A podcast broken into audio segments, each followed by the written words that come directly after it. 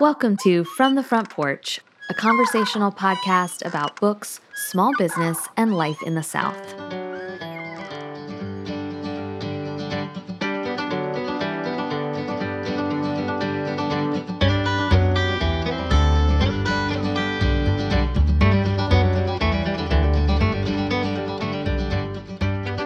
People are oftentimes hideous or tedious. Sometimes they are both. So is the world. We would have no use for myths if the world were neither hideous nor tedious. Yiyun Li, The Book of Goose. I'm Annie Jones, owner of The Bookshelf, an independent bookstore in beautiful downtown Thomasville, Georgia. And this week we're hosting another new release rundown with retail floor manager Olivia Schaefer and Hip Hip Hooray online sales manager Erin Fielding. Another session of From the Front Porch Book Club meets this month. Earlier this year, we added new levels of support over on Patreon. And for $20 a month, you can become a book club companion. This Patreon level includes all the benefits of our $5 tier, plus you get access to our From the Front Porch Book Club. In August, we discussed CJ Hauser's essay collection, The Crane Wife. And this month, Olivia will be hosting a conversation about Margarita Montimore's Acts of Violet. Both books were selections in our shelf subscription program and can be found in our online store. Become a $20 a month Patreon supporter to join our book club conversations. This month's meeting is on September 22nd, and we'd love to see you there. Don't forget to, as we discuss these titles today, if you purchase or pre order any of the books we talk about, you can enter new release please at checkout for 10% off your order. Just go to bookshelfthomasville.com, scroll down our homepage to see this week's titles, or click podcast picks and new release rundown. Hi, guys. Hey. Hello. Oh, there were three. Then there were three. We're growing. We're not shrinking. We're opposite of Agatha Christieing. We're doing Agatha Christie in reverse. Yes, that's right. Hi, Erin. Hi, hello. I'm so, this is honestly a dream come true to be on the podcast with you guys. Yay! This is so Woo! exciting. Erin is our online sales manager. If you are an online customer of ours or if you deal with customer service issues, Erin is your go to girl. And now she is here on From the Front Porch to help us talk about new releases. Erin, tell us a little bit about your reading life, your reading genres, what you enjoy. What are what's your reading taste? How would you describe it? Elevator pitch it for me. I've had to think about this a lot since starting my work at the bookshelf. But for me, I just love a well written book with characters who are complex. That's what always really gets me is when a character, good, bad, you know, villainous, hero, they just have to be well written. They have to be believable. I like it when dialogue is believable. I like it when the plot is believable. I, I'm a very literal person. And so when things tend to skew towards the the mystical, the magical, the unbelievable. I'm a little like, no, thank you. That's not for me. But um, so I really read across all genres. I love nonfiction. I love fiction. I love sci-fi. I do love mystery. Um, the only one I'm kind of not as partial to is rom coms. I'm finding out, but that's okay. Just not for me, for other people. That's right. Good for you, not for me. That feels. I feel like that's the bookshelf. That's the bookshelf uh, taste mantra. I do feel like I would love to draw a Venn diagram of Erin, Olivia, Annie's tastes because I do feel like there are some books we all three have loved, Absolutely. And then you mentioned Erin, like when things start to drift to the magical, and I literally saw Olivia's face like light up at the word magical. I'm so sorry, Olivia, but it did. I'm not offended. and so it was just, but I thought, but you guys also read similarly. Like you will often trade book recommendations back and forth. And so I was like, man, how would I draw a Venn diagram? I guess Acts of Violet really is a book that we all three read. That might be the we, last we one. liked Wrong Place, Yeah. Wrong Time, Project Oh, Hail yes. Mary. yes. So Annie, I, did you read Sea of Tranquility? not yet. It's still, I Okay. kept it. Like I, I well, cleared out my was one where I was like, I actually don't know if you would love it or not. But Erin I and I, don't. both really like that one. Hunter thinks I'd like it, and I do. I feel Oh, like Hunter okay. will t- Hunter often steers me straight. Like he'll be like, "No, you can skip that." So I did keep it because I thought I do want to try that. But as we were talking off air, it's a real numbers game.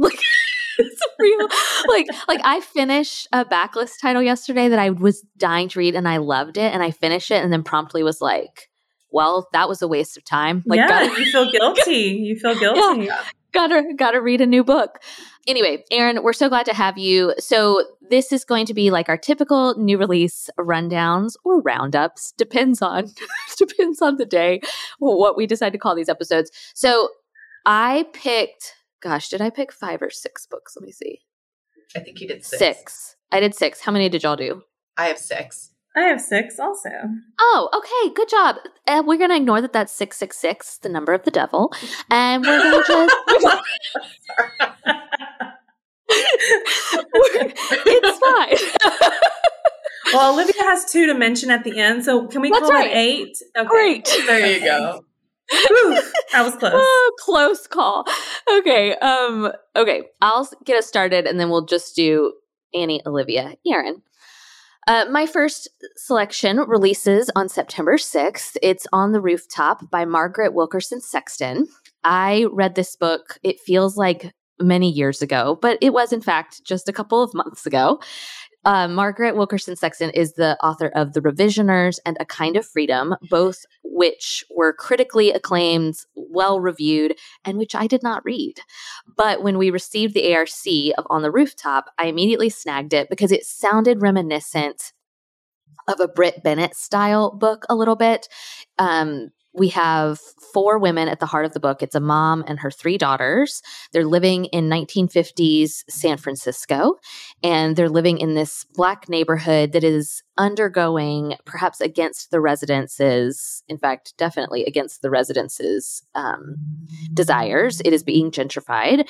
And so the neighborhood is kind of ever changing, but while that landscape is changing, at the heart of the book are these four women and this ambitious mom whose three daughters sing beautifully and are almost like in a temptation style singing group.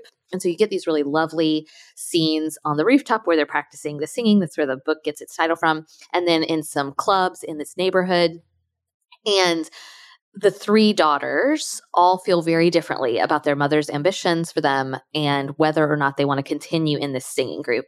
And so the story is told, the book is told across those four voices, the mothers and her three daughters. And I just loved all of these characters quite a bit. It's a lot of character development if you are plot driven versus character driven or whatever. I think this is probably more character driven, but there is plot happening. Like these women are making decisions, they're trying to figure out who they're going to become, whether they might disagree with their mother or stand up to their mother or what have you. I also read a review of this book and I didn't realize it until I read the review and I thought, oh, of course, that it is reminiscent also of the Broadway musical Fiddler on the Roof, which is a musical that my family loves, that my dad loves. And so there is very much that generational tradition. What does family mean? Um, how is how are you going to represent our family out in the world? And I love all of those themes. So this book I really, really loved. It is out on September 6th. I think I've not read her other two, but I think if you're going to try a Margaret Wilkerson Sexton book, I actually think this one might be the most accessible. So I think um, all of her works are pretty literary, considered literary fiction, but I think this one has a commercial appeal as well. So On the Rooftop by Margaret Wilkerson Sexton, out on September 6th. Okay. My first book is a middle grade novel. Actually, a lot of my books today are going to be middle grade novels, which was this was a fun month for me. This is Learning to Fall by Sally Engelfried, and this is out September 6th as well. And this is her debut novel, and I was I was blown away by it. It had um if anyone has heard me talk about the book like Line Tender or All the Grays on Green Street, it had those vibes where you have this kid kind of going through a hardship to really learn to trust the people around them.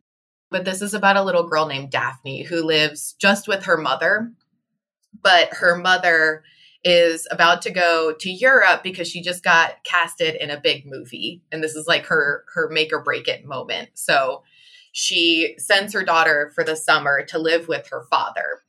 Out in California. But her father hasn't really been a part of her life very much because he was dealing with alcoholism. Um, but he is on the recovery right now and mm-hmm. and going through those steps where he learns to like make amends with people that he may have hurt while he was an alcoholic. And one of those people was Daphne because he let her down the one time.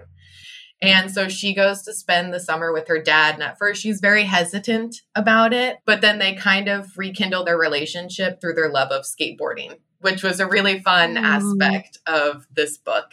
Since my husband does know how to skateboard and I know how to scooter. Um, but totally the same, but like Remember that time you scootered to the bookshelf and then you were like, mm, it's too hot here to do that. yeah. Mistakes were made. Um, but yeah, this was just a really it was a very heartwarming book. Um, I really loved the character Daphne, and I loved her father in this book too, because it was just a very realistic portrayal of someone on the mend. Mm. And I, I, will say for those who are like worried about the alcoholism concept of the book, like he never once has a drink of alcohol in this entire book. Like he is doing this the right way and he is taking the correct steps. Mm. So it was just, it was a really, really good book. That sounds very good. Okay, my first book is The Attic Child by Lola Jaye Comes out September the 6th. I listened to this one on Libro FM which I would recommend because it has different narrators, which I always love. Thank you, audiobook uh, narrators, when you pick different people for different characters. Um, it's written by a British author. She's an author. She's also a psychotherapist and was a foster child herself, which I think is really important to this story. Um, it's about, it's sort of two concurrent storylines. It's about Dikembe, who's a little boy in Africa and is brought to England sort of in order to pay off some debts that his family mm. has accrued to some British uh, people where he lives. And so he's brought as like sort of a servant slash companion to England. This is in like 1903, 1904. And then concurrently, you're also learning about this girl named Laura, who is in Britain in like the 1970s. Um, and she uh, it's sort of it's sort of almost like a Cinderella story where like her parents were married, her mother died, her father remarried, and the lady he re- remarried is like a terrible stepmother basically, and is abusive and ends up. The storyline kind of comes together because they Dikembe and Laura both end up locked up in an attic of the same home, like in two different story, you know, two different years. And so I'm like, it's a dark storyline. that, that sounds terrible. So there is, you know, there is talk of abuse and um, just, you know, there's some icky things in there, but it's mm-hmm. told really well and it's well written. And I, I don't know, I just really enjoyed. So Laura is finding all these things that were left by Dikembe in the attic. So she's finding them. She's uncovering the history. She's uncovering his story. And um, I just thought it was really good. Mm, that sounds intriguing. Okay, my next one is very different. very different. it is called The Most Likely Club. This is by Elyssa Friedland. I have not read this, but I saw it on the release list for September and I thought, now that sounds like a good time. So, this is a paperback original. All of Elyssa Friedland's books are that way. You might recognize her from a book called The Floating Feldmans or The Intermission, or I think most recently, Last Summer at the Golden Hotel. And they all kind of have these very comforting covers. Like they're, I feel like um a little bit like rom-com covers but these are not romantic comedies they're like family dramas paperback originals stuff you can maybe stuff in your beach bag kind of thing this one sounds fascinating. So, The Most Likely Club is about a group of four friends who all graduated in 1997. So, I think there will be a fun nostalgia element to this book. I've also seen, it almost feels like a trend where I've read a lot of books set in the 90s in the last few months. And I think I think that's starting to be considered historical fiction. And I feel like not okay. not okay. I feel like we're starting to see a lot of it. But anyway, these four women graduated in 1997. They're approaching their 25th high school reunion. And I believe they like go to their reunion and one of their fellow classmates like announces something or says something and it causes this these four women to really look at their lives and they all were considered most likely to. So they all received senior superlatives their senior year like most likely to join a forbes 500 company most likely to i think one had to do with food to win a michelin star. And so they decide to make a pact that they're going to do their best to live into their senior superlatives. And I just think this is such a funny concept because Jordan and I were just talking about like successes we had in high school. Like, I wish if I could turn back time, I think I was thinking about this because of Emma Straub's book too. If I could turn back time, I would go back to 18, 17, 18 year old, Annie and kind of tell her, hey, like, none of this really matters. You're doing great. Like, you could have some fun if you wanted. And like, I had a lot of fun, but my fun was very nerdy fun. and I just want her to know that like it doesn't really matter. Like nobody asks about her GPA. Nobody asks about her senior superlative. Like no one cares. And so I don't know. I this sounds very fun to me and I think if it's if it's written well, the premise is really great. So it's called The Most Likely Club by Elyssa Friedland. It's out on September 6th. Did either one of you receive a senior superlative in high school? I was just going to ask that. No. I did. You did. I did. I did. did uh, actually, in uh, so and my college was tiny, so in high school you and in college. Two? no, continue. in high school and in college, I got the same superlative: most likely to succeed. Oh my gosh! And I think you have.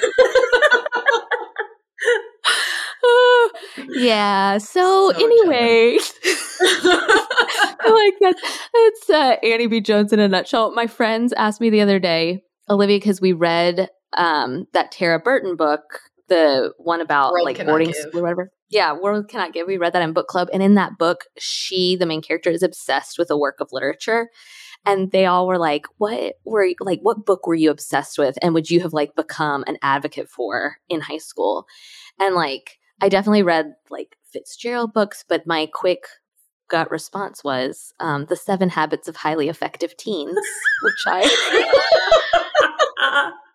oh my goodness.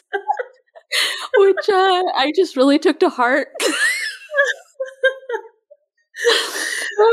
I was a certain kind of person. It's not even your typical nerd, honestly. It's not even like good, great. It was very much the most likely to succeed versus most intelligent uh, thing, I really cared more about success, which is gross. so gross. Here we are. Uh, uh, Olivia, please tell us about your book.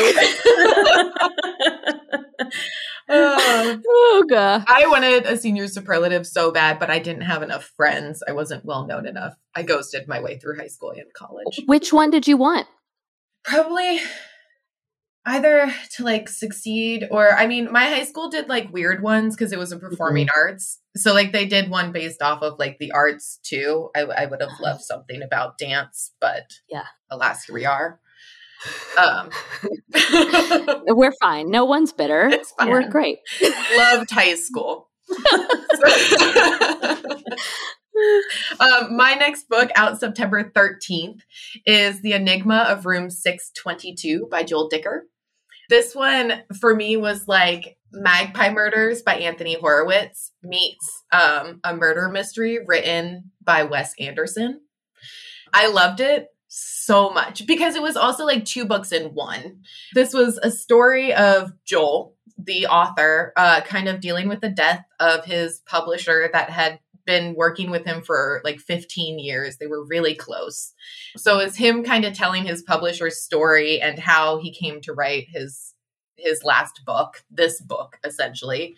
But then in the middle of all this, his book is about this murder mystery that happened in a Swiss hotel in room 622. And the characters in that part of the story are just so much fun and and truly feel like Wes Anderson type characters where you're like, okay, this is slightly realistic, but also too quirky to be real, if that makes sense. I loved it so much, mostly because like I'm a huge fan of both those things, Anthony Horowitz and Wes Anderson. So this was truly my sweet spot. Um, but it also had this like heartwarming story of Joel and his publisher running throughout it that I really, I thought it was a really nice touch. This one is out September 13th. I think it might be in my top 10. Um, Wow. okay. Really, really liked it. Yeah. High praise. Okay, my next one is um, I actually haven't read, I will say that, but I'm going based off a couple of things. Keela recommended this book. It's called Ithaca by Claire North. It's coming out September the 6th. It is a retelling of the story of Penelope, who is the wife of Odysseus. So, as we all know from ancient, or maybe we don't know, I don't know what you were taught in your high school, your we all- performing arts high school. but like he goes off on a journey. He's gone forever. Everyone assumes he's dead. And meanwhile this is sort of the story of penelope back at home. She's trying to hold together the kingdom. It's mostly women based which i think will be a fascinating you know point of view from the women who are left behind to sort of fend off attackers and keep the kingdom going. And at the head of it is penelope and you know her daughter is a character as well. So, but what I found interesting about this author is that she uses Claire North as a pen name, but she hmm. also is her name is actually Catherine Webb.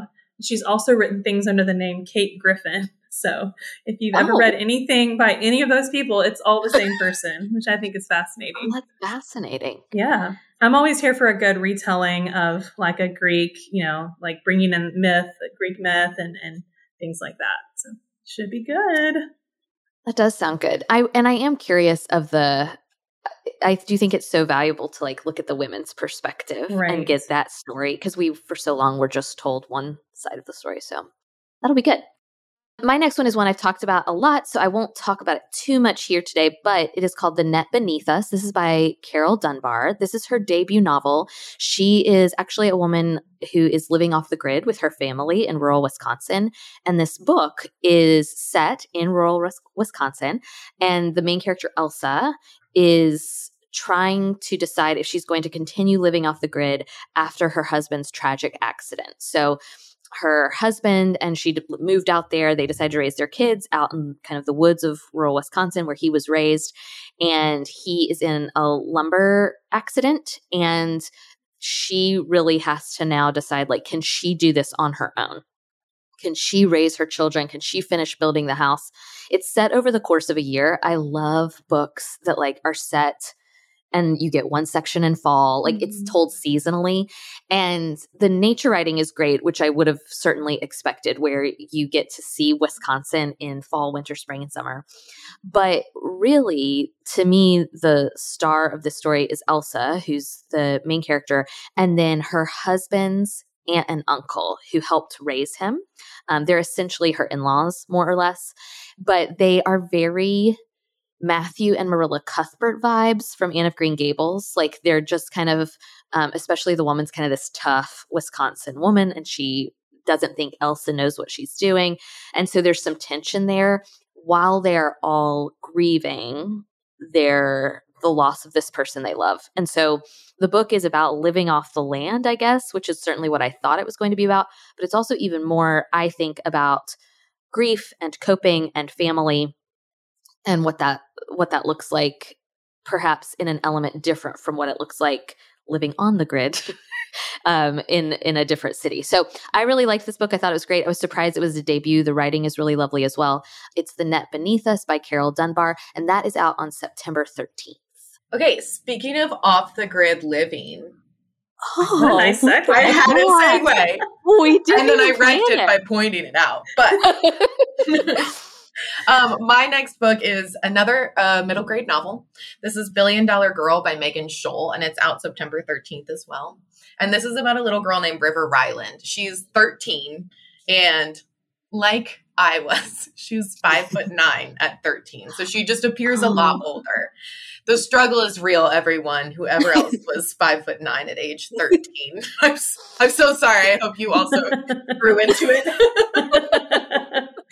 Um, but River lives with her mother. Um, she's never met her father. She's never met any of her mother's family, and her mother had her when she was a teenager. So it's a it's a pretty neglectful living. Uh, River just eats like cold ramen packets for dinner. Like it's not great, and the principal is starting to notice that it's not great. And so she like goes to her house after school one day because she wants this like the last day of school she wants to make sure river is safe for the summer.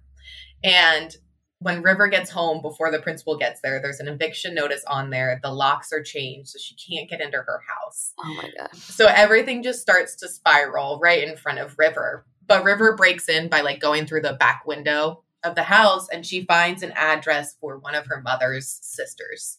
So she takes this bus ride by herself and goes to this island. I think it's like it's off the west coast of the United States of America. I wasn't totally clear whether it's like California or Oregon or Washington area. Hmm. But it's this island where her mother's family lives there and it's completely off the grid. There's like no electricity, like they live off of the land. They take care of the land and she starts to meet her family but she doesn't tell them that it's her. She pretends to be an intern for the summer helping out with like the guests who come in. But as we all know everything starts to you know entangle itself together and and river kind of has to come clean about some stuff. It was such a good book. Like you're hanging on pretty much every moment because you're so obsessed with River and you want to see her through this. I put it like akin to Echo Mountain by mm-hmm. Lauren Wolk.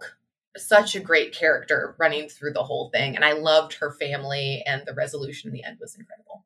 So that's Billion Dollar Girl by Megan Scholl. All right, my next book is Back to the Garden by Laurie R. King. It comes out also September 6th. That's going to be a big day for releases. This author has written a lot of other uh, mystery type novels. She has a character called Mary Russell, who's sort of a Sherlock Holmes type detective. This one is a departure from that. It is set in California, like around the um, San Francisco area. And there's a huge estate, and the man who owns it is this reclusive, like billionaire, you know, and he's letting them use it as like an art museum. Nobody can find him. And one day they go to move a statue and they discover human remains below the statue. So, of course, this detective is called in named Raquel Laing, and she's working to uncover like they think it could be from a serial killer that was active back in the 70s.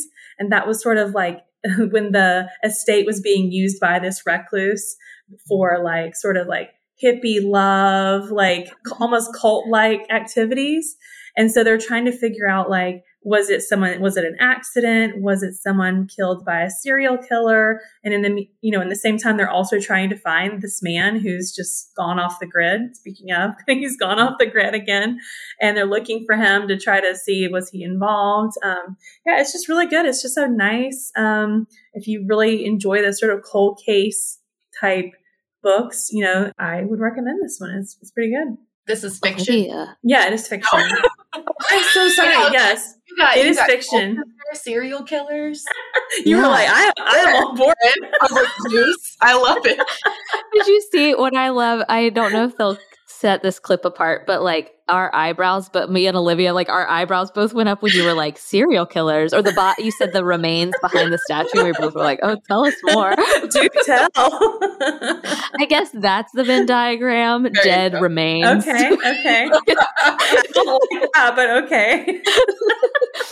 uh, okay. My next one, actually, also, I do think this would be a book that we all might enjoy, actually, speaking of. So it's called All That's Left Unsaid. This is by Tracey Lien. Um, it comes out on September 13th. I'm listening to this one on Libro FM. I started and, listening to that one. Gosh, did you? The audio is great, I think. Yes. Okay, so the audio is great because I did not know this going in, but the book is set in Australia. I really knew nothing about this book. I just downloaded it from Libro because it looked interesting. But anyway, the author is Australian and it's another debut novel great on audio. It is about a family of Vietnamese refugees in Australia in the 90s. So, again, kind of that nostalgia factor. And this is an aspect like I know nothing about the history of Australia. I really don't know much about the history of Vietnam. And so I find all of that kind of being woven into the story in a really interesting way. The book itself is about um, Ky. Ky has a younger brother named Danny, and I almost I feel like I want to say it in Australian accents because that's what I've been hearing this whole time. Do it. Um, but anyway, so Denny is like Ky is the older sister, and she's living away from home. And her parents call her, and they're very kind of traditional Vietnamese parents. And they call her and tell her that her brother has died.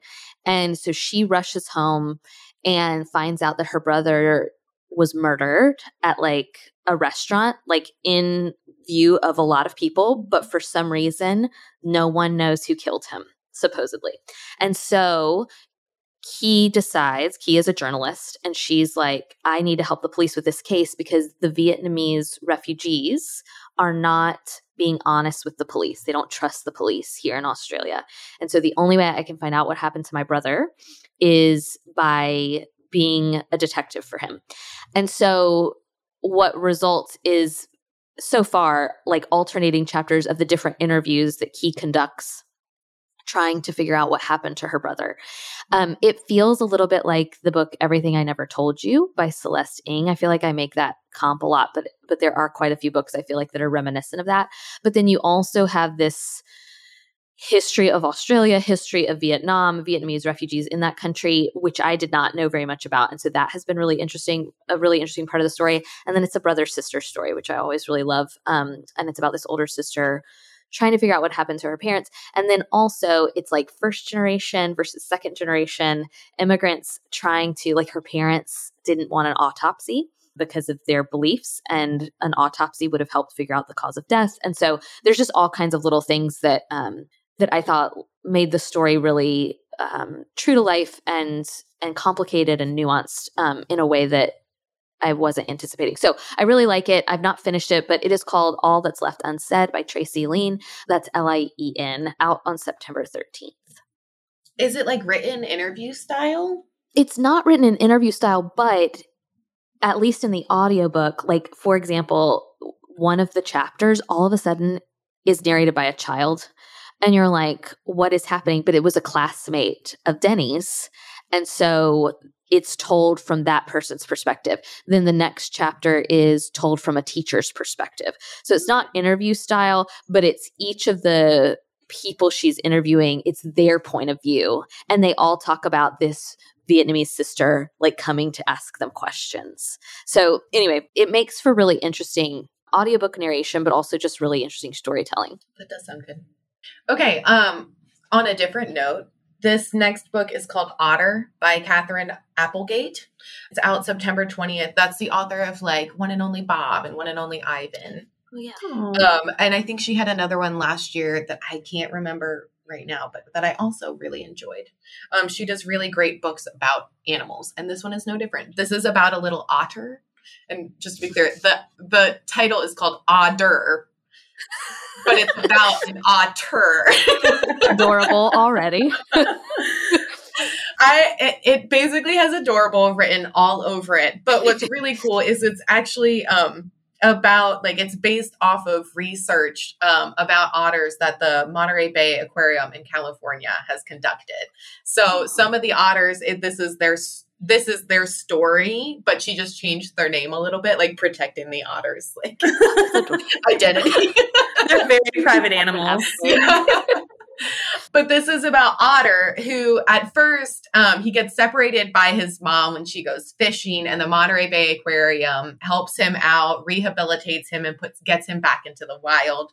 But then Otter is like out there playing with his friend, and there's a shark attack. But sharks don't eat otters. Everyone, calm down.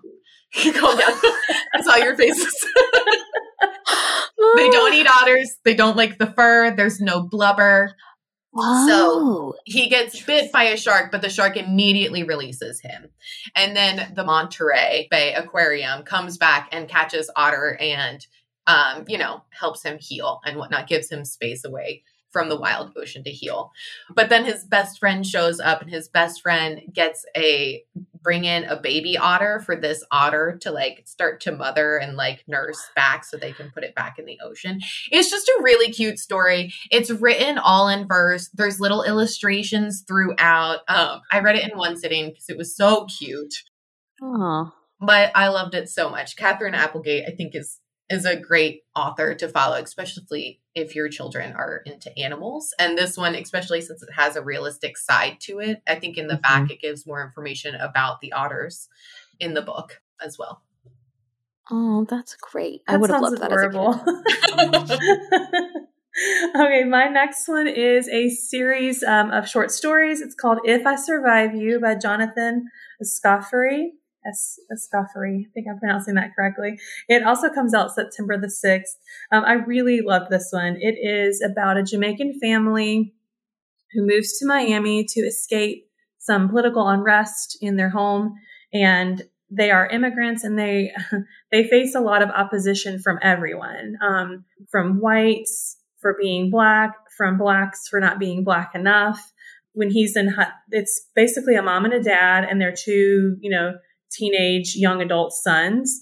And it, then there's another cousin who kind of features into the stories. And all the stories are separate, but they're all connected because they're a part of this family. So it's kind of showing how their their son is the one that although the parents keep experiencing difficulties, the one brother kind of keeps getting into these get rich schemes to try to make money. This one younger brother named Trelawney is the one that sort of holds the family together and keeps everyone grounded. And it's humorous. You know, I mean, it, they do talk about stuff that's, that's deep, like racism and immigration and things like that. But it's, it's just funny. And it's just, um, a lovely look at a family, even though the family sort of falling apart, um, at how hard Trelawney tries to keep them together and the heartbreak that comes when you fail at keeping your family together. But I just, I thought it was really, really good. This is his debut book, which I'm amazed by, but it just kind of shows America from the perspective of an immigrant, which I always enjoy that perspective, like seeing your own country through the eyes of someone new. Mm. So I really liked it. Did you listen to that, Erin, or did you read? It? No, the... I read it. Yeah. So I, that's the book I started last night. Oh, um, yeah. And it is, it's really good. The writing is really good and you're kind of hooked immediately. I think exactly. I'm worried some readers are going to be like, "Oh, short stories not for me," but it's really they're connected, and so it doesn't feel like yeah, a short I wouldn't story. even call them short stories. I had yeah. I would call it I would have called it a novel, but uh-huh. the way it's told is in a series of short stories. So you do yeah. kind of jump from perspective to perspective, but they're all tied together. Um, so yeah, I, I wouldn't be put off if you don't like short stories. I think this yeah. will be well liked by people who just enjoy a good novel. Okay, my next one is going to be in my top 10, top five, top book. I don't know. It's going to be up there uh, of the year, which is The Book of Goose. This is by Yiyun Li. I read a quote from this book at the top of the episode. This book releases on September 20th. I wrote in the notes, Why is this book so good? in all capital letters because I was like, How am I going to explain this to people? Um, if you are a longtime podcast listener or a bookshelf supporter, to me, this is an Annie Lucy hybrid. I immediately finished this one and told Lucy she needed to read it because I think it's very much in her wheelhouse. But basically, the book is about Agnes and Fabienne. Um, I'm not sure how to pronounce those. They are two French young women living in post World War II France. The book is told from Agnes's perspective in her adulthood. And she's, so she is looking back on her childhood and her childhood friendship with this young girl named Fabienne. And basically, I don't want to give too terribly much away. It reminds me a lot of um, Elena Ferrante's My Brilliant Friend book, but basically, these two girls are living in the French countryside, and Fabienne is a bit of a troublemaker, a bit of a bit of a scamp, and she tells Agnes that she thinks they should write a book. And Agnes is the one who goes to school. And so she writes what Fabienne kind of tells her. And Fabienne kind of creates these gruesome fantastical stories about their French village. And they befriend the local postmaster, and the book uh, winds up becoming published. And Agnes is selected as the writer. So like no one knows that Fabienne actually created all these stories and Agnes just wrote them down. And so there's there's just adult Agnes kind of looking back on this and like why this happened and why she and Fabienne were even friends. It's a lot about childhood friendship and who you kind of gravitate towards and would you still be friends with them if you met in adulthood um, and then why they chose to kind of live this lie and the consequences of this lie so the consequences for agnes and the consequences for fabienne i thought it was so so good the chapters are really short which i think contributed to my ability to read it fairly quickly because it's a book that i think you can really get lost in I adored it. It's very out. It felt outside my typical genre because it's a little bit more historical fiction, um, but the themes are themes that I really love. Um, there's a lot about creativity and the writing life, and again, lots of thoughtfulness about friendship that I really loved. So, um, and the cover, y'all, the cover is, I don't know why I love it so much. It's just the most beautiful thing I've seen. It's like a work of art. Um, so this is the book of Goose. It's out on September 20th. I love this book. Is is the book they write called the Book of Goose? Where does there the is, goose come in? there is a there is I don't want to spoil things, but okay. geese play an element, play a role. Okay, okay gotcha. Yeah. I'm I'm gonna love that book just because I have a cat named Goose, and then every time you, you say it, it, I just think of oh, it's a book about Aww. my cat. you should buy it and put it on a book stand in yeah. your home, like on your you mantle. Should. You should read it to him. oh, yeah, that created a great picture in my head. uh, okay, on a very different note, um, my next middle grade book is called The Vanquishers by Kalynn Bayron. Um, this is out September 20th, and this is about a group of kids living in a world after all of the vampires were vanquished from their town. but it's really fun. I'm like three fourths of the way through it right now, and I I slowed myself down because I'm just enjoying it a lot. This is her middle grade debut. She's written a YA fantasy series before this. Um, I think it started with this Wicked Fate. If anyone is familiar with that, I did not get a chance to read it. But this is about um, three best friends, Malika, Cedric, and Jules, who they all live in like the same little cul-de-sac, and their parents are best friends. But their parents were around when the vampires got vanquished. Um, one of the vanquishers, the people who killed off the vampires, was like uh, I think it was Jules's grandmother was one of the big vanquishers. So like she's kind of infamous in that way. But these three kids are kind of like the uncool kids at school because their parents still like vampire proof their house and they have to be in before dark and like they still have a lot of rules because of said situation. Mm. Um, and then a new kid, Aaron, moves into town into their cul de sac and they start hanging out with Aaron. And then one day at a skating rink uh, party for the school, Aaron goes missing, and everyone starts to think that the vampires are back. And these three kids try to figure out what's going on. It's a lot of fun. The book is just, it's really great. There's a lot of respect for the children and their thoughts in this book that I really appreciated some people don't take them too seriously, but you can tell they're actually on the right path of things. I don't I don't know how to better explain that. I just really appreciated the writing in this book and I'm enjoying it a lot. What's that kids book series about zombies? Last Kids Last on Earth. Last Kids on Earth. Yeah. Would those people like this? Absolutely. I think this would be like yeah. the next step up from mm-hmm. that. There's a lot of pictures in that book and there are no pictures yeah. in this one, but I think okay. the plot would would keep them entertained. Okay. okay. Good. Okay, my next book is How Not to Drown in a Glass of Water, which I just love that title. It's by an author named Angie Cruz. This one comes out September the 13th. It is fiction.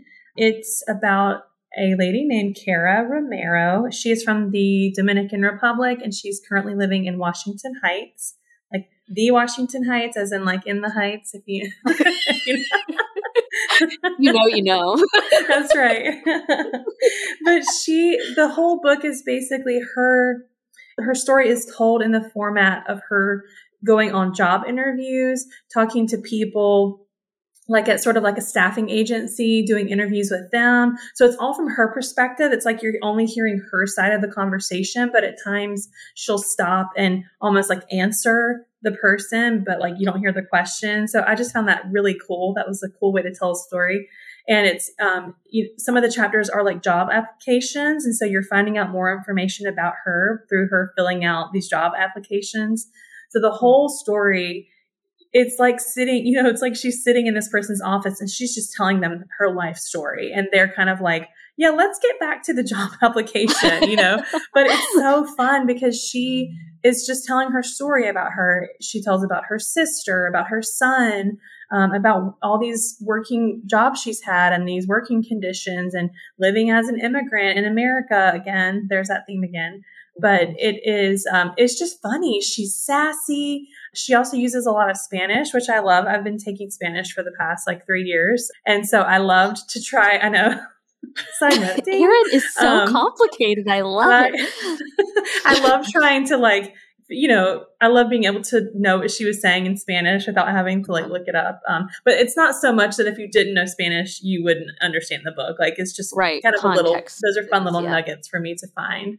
But um, I, it's not very long. It's kind of a short. Uh, it's a short book, so I, think you just fall in love immediately with this lady. Like you know who this lady is in the first mm-hmm. chapter, and you cannot wait to get to know her better.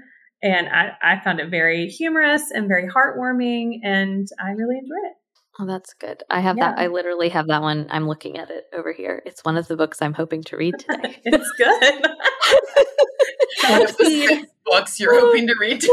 one of those that I'm hoping to tackle today. Um, okay, my last one is Less is Lost. This is by Andrew Sean Greer. It's out on September 20th. Again, I feel like I've talked about this one quite a bit just in recent podcast episodes, but Hunter and I read Less, the Pulitzer Prize winning novel from 2018. We read that this year for a backlist book club episode of From the Front Porch. And I did not, this was totally serendipitous. We recorded that episode, and w- in preparation for it, I realized, oh, the sequel is coming out this fall, which before had not super been on my radar because when I first tried to read Less back in 2018, I didn't like it very much. And you can hear kind of all about that on that other mm-hmm. episode of, of the podcast. But this is the sequel. Um, it is called Less is Lost. I will be honest, I don't, I'm not always a huge fan of sequels. Like, I think, Erin, you're going to talk about some sequels that mm-hmm. they're the only sequels I really believe in. But Less is back. His this is Arthur Less. He's kind of a quirky, middle-aged uh, gay writer, and he and his boyfriend have been together for a few months. So the books the book is set just a few months after Less ends, and so the book Less is kind of about a global journey that Arthur Less takes. This is a cross country American journey. So I almost thought about the book uh, Travels with Charlie by John Steinbeck or something like that. It's like a road trip novel set across America, which I do think will be interesting because Arthur Less is a very funny character um, and hijinks ensue wherever he goes. So I do think this will be interesting. I don't know. The book ended less, ended so beautifully that part of me is very much like, oh, just leave those characters where we left them. That was a lovely way to end. But if you're interested in a sequel, it is releasing on September 20th. Um, the reviews have been okay. Like, I don't think it's going to be another perhaps Pulitzer winner, but I think if you liked less, you will probably also like this because um, the character is the same and his personality is the same. So, Less is Lost by Andrew Sean Greer out on September 20th. Have you heard whispers that there this could be more of a series, or do you think this will really be the last one? I think this will be it because of the the reviews are fine. Yeah, I so I think I gotcha. think this is going to be it. Um, I'm so curious. I can't wait to hear. I'm sure he uh, Andrew Sean Greer will make the rounds in interviews, and I'd love to hear why. I mean, uh, of course, there's the obvious. Oh, well, you know, the first one was successful, so I might as well write a second one. But I'm just curious, as a writer and a creator, as an artist, did he want more of less? uh, uh, did he like? Did yeah, he want more of that? Yeah, did he want more of that character? So I'm just curious to kind of see the impetus behind it.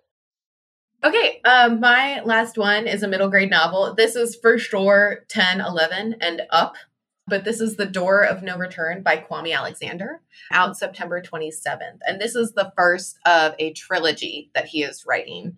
Kwame Alexander is really known for writing in verse. In in my very humble opinion, he wrote Crossover and Booked, which was a series, and then he also wrote Becoming Muhammad Ali with James Patterson, which I I thought was a really great uh, middle grade book. This one is super interesting. This follows a boy, Kofi, who lives in Africa at the time where Africans are starting to be taken and made into slaves in America.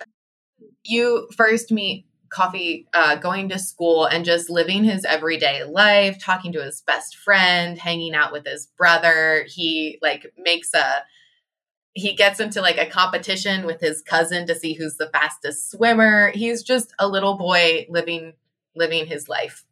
And then him and his brother get taken.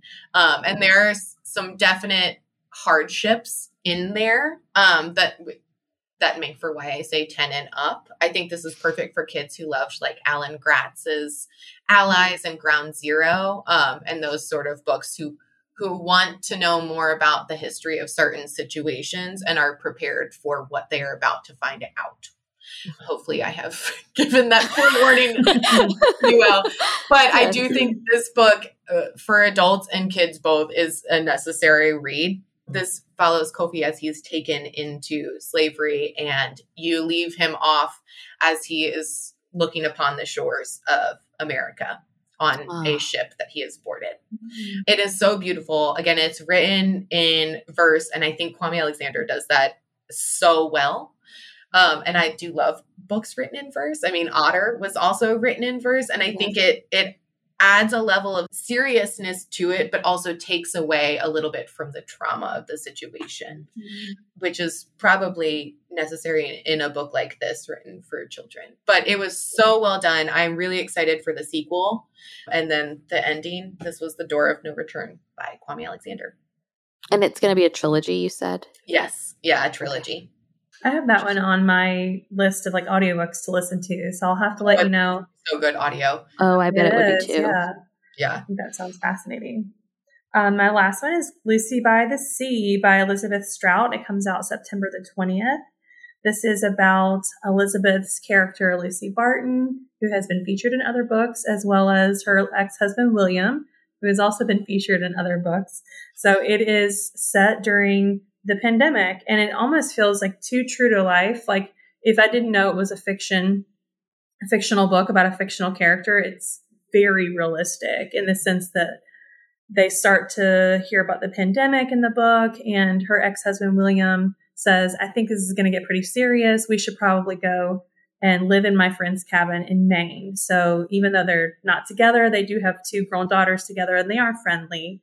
So they go live in this cabin up in maine to sort of protect themselves from the virus. And they are living in a literal bubble almost. I mean, they mm-hmm. are, it's just the two of them. They don't have any activities except for what they can do that keeps them alone, which is like walking, you know, sitting, reading, talking, things like that. And so this, it feels so intimate because it's just about them and what they're going through and their feelings about the pandemic and it creates this sense of um, vulnerability that they both start sharing secrets and they talk about their past. You know, William cheated on her multiple times and mm. is sort of, they start, they're able to just talk about these things that would normally be taboo. But because they're stuck together, they kind of just figure, like, why not? We should just talk about these things, get them out in the open. And meanwhile, their adult daughters, their lives are also kind of changing because of the pandemic and things are happening there. So it was so beautiful to me. I, I think I told someone it felt like a quiet novel. It um, was just so focused on the relationship between Lucy and William and their daughters, and the pandemic was almost itself a character in this book. But I just found it so enjoyable to just kind of read about someone's inner thoughts about their relationship, about how they dealt with the pandemic. It was a little bit triggering to read about the pandemic when it feels like it was, you know, like feels like we're just kind of coming out of it. And it just felt like kind of jumping back into those same emotions that we all had during that time. But if that's not a thing that is triggering for you, then I, I definitely think if you have enjoyed Elizabeth Strout's other books, you will also find this one very good. I'm so excited about that one. Yeah. I've already like I feel like I rarely get her books in ARC format. And so like it, I get a lot of joy when they come in and I get to buy it like a normal like like a normal, a normal customer person. and I get to take it home. Yeah. Um, Olivia, you had a couple of books that were parts of series that you were just going to mention, I think. Yes, just very quickly. I don't want to go into plot because uh, I don't want to spoil anything for anyone, but I want them to know it's coming out this month. Mm-hmm. On September 13th, the sequel to Once Upon a Broken Heart, which is the spin off series of Stephanie Garber's Caraval, the sequel comes out. I read it over vacation. It was incredible. Probably one of the very few romance series that I will read. Mm-hmm. And then the final in the trilogy, uh, the Scholomance series by Naomi Novik comes out September 27th, and that is the Golden Enclaves. I have not gotten an ARC or an e galley of this, so I am anxiously awaiting the release so I can finish this series that I really, really loved. Oh, good. I saw that one in the catalog and thought of you. I'm so excited. Yay. Thank you. It, also, y'all, that's a lot. It does a lot of books in September, and we barely scratched the surface. Oh, barely. There's so much coming out. there's, yeah, get there's ready. So much get ready, people. Yeah. Get your We need like an wallets. ending reel of just all the books missing from this. Yes, because there are so many. Yeah. It was so hard to narrow it down. And yes. I just try to tell myself people want us to narrow it down for them. So that it, mm-hmm. like I just keep telling myself, like, people like this. Like they want it to help them with decision fatigue. Because it feels a little you feel a little guilty for leaving books off, like for not yeah. mentioning all the books. But there are lots of books coming out in September. Get your pocketbooks and your library holds ready because a lot of a lot of books are coming. Erin, it was a delight to have you. Thank you for joining us. Thank you. I think you'll be back, right? I hope. Oh, absolutely. Anytime. Yeah. Yes, we're hopeful that this will become a regular. I don't. I don't want to. What's a different word from threes? I was like, where is she going with this? Triplets. A trio. A trio. A trio. A trio. Yeah. yeah. We hope. Yeah, thank you, Erin. That was right. that was it. Uh, we hope this will become a regular trio for you. Um, don't forget one last reminder that if you purchase or pre-order any of the titles we talked about today, you can go to the bookshelf thomasville.com. It's just bookshelf thomasville.com and you can tap podcast shop from the front porch and you'll see all of today's titles and then use the code new release please at checkout and that'll get you 10% off your order. This week I'm reading Everything Sad is Untrue by Daniel Nayeri. Olivia, what are you reading? I am finishing up The Vanquishers by Kalynn Bayron. Erin, what are you reading? I just started to listen to We Should Not Be Afraid of the Sky by Emma Hooper. From the Front Porch is a weekly podcast production of The Bookshelf, an independent bookstore in Thomasville, Georgia. You can follow The Bookshelf's daily happenings on Instagram at BookshelfTville, and all the books from today's episode can be purchased online through our store website, bookshelfthomasville.com. A full transcript of today's episode can be found at FromTheFrontPorchPodcast.com. Special thanks to Studio D Podcast Production for production of From the Front Porch and for our theme music, which sets the perfect warm and friendly tone for our Thursday conversations. Our executive producers of today's episode are Donna Hetchler, Angie Erickson, Cami Tidwell, Nicole Marcy, Wendy Jenkins, Lori Johnson, Kate Johnston Tucker. Thank you all for your support of From the Front Porch. If you'd like to support From the Front Porch, please leave a review on Apple Podcasts. Your input helps us make the show even better and reach new listeners. All you have to do is open up the podcast app on your phone, look for From the Front Porch, scroll down until you see Write a Review, and tell us what you think. Or, if you're so inclined, you can support us over on Patreon, where we have three levels of support Front Porch Friends, Book Club Companions, and Bookshelf Benefactors. Each level has an amazing number of benefits like bonus content, access to live events, discounts, and giveaways. Just go to patreon.com forward slash from the front porch. We're so grateful for you, and we look forward to meeting back here next week.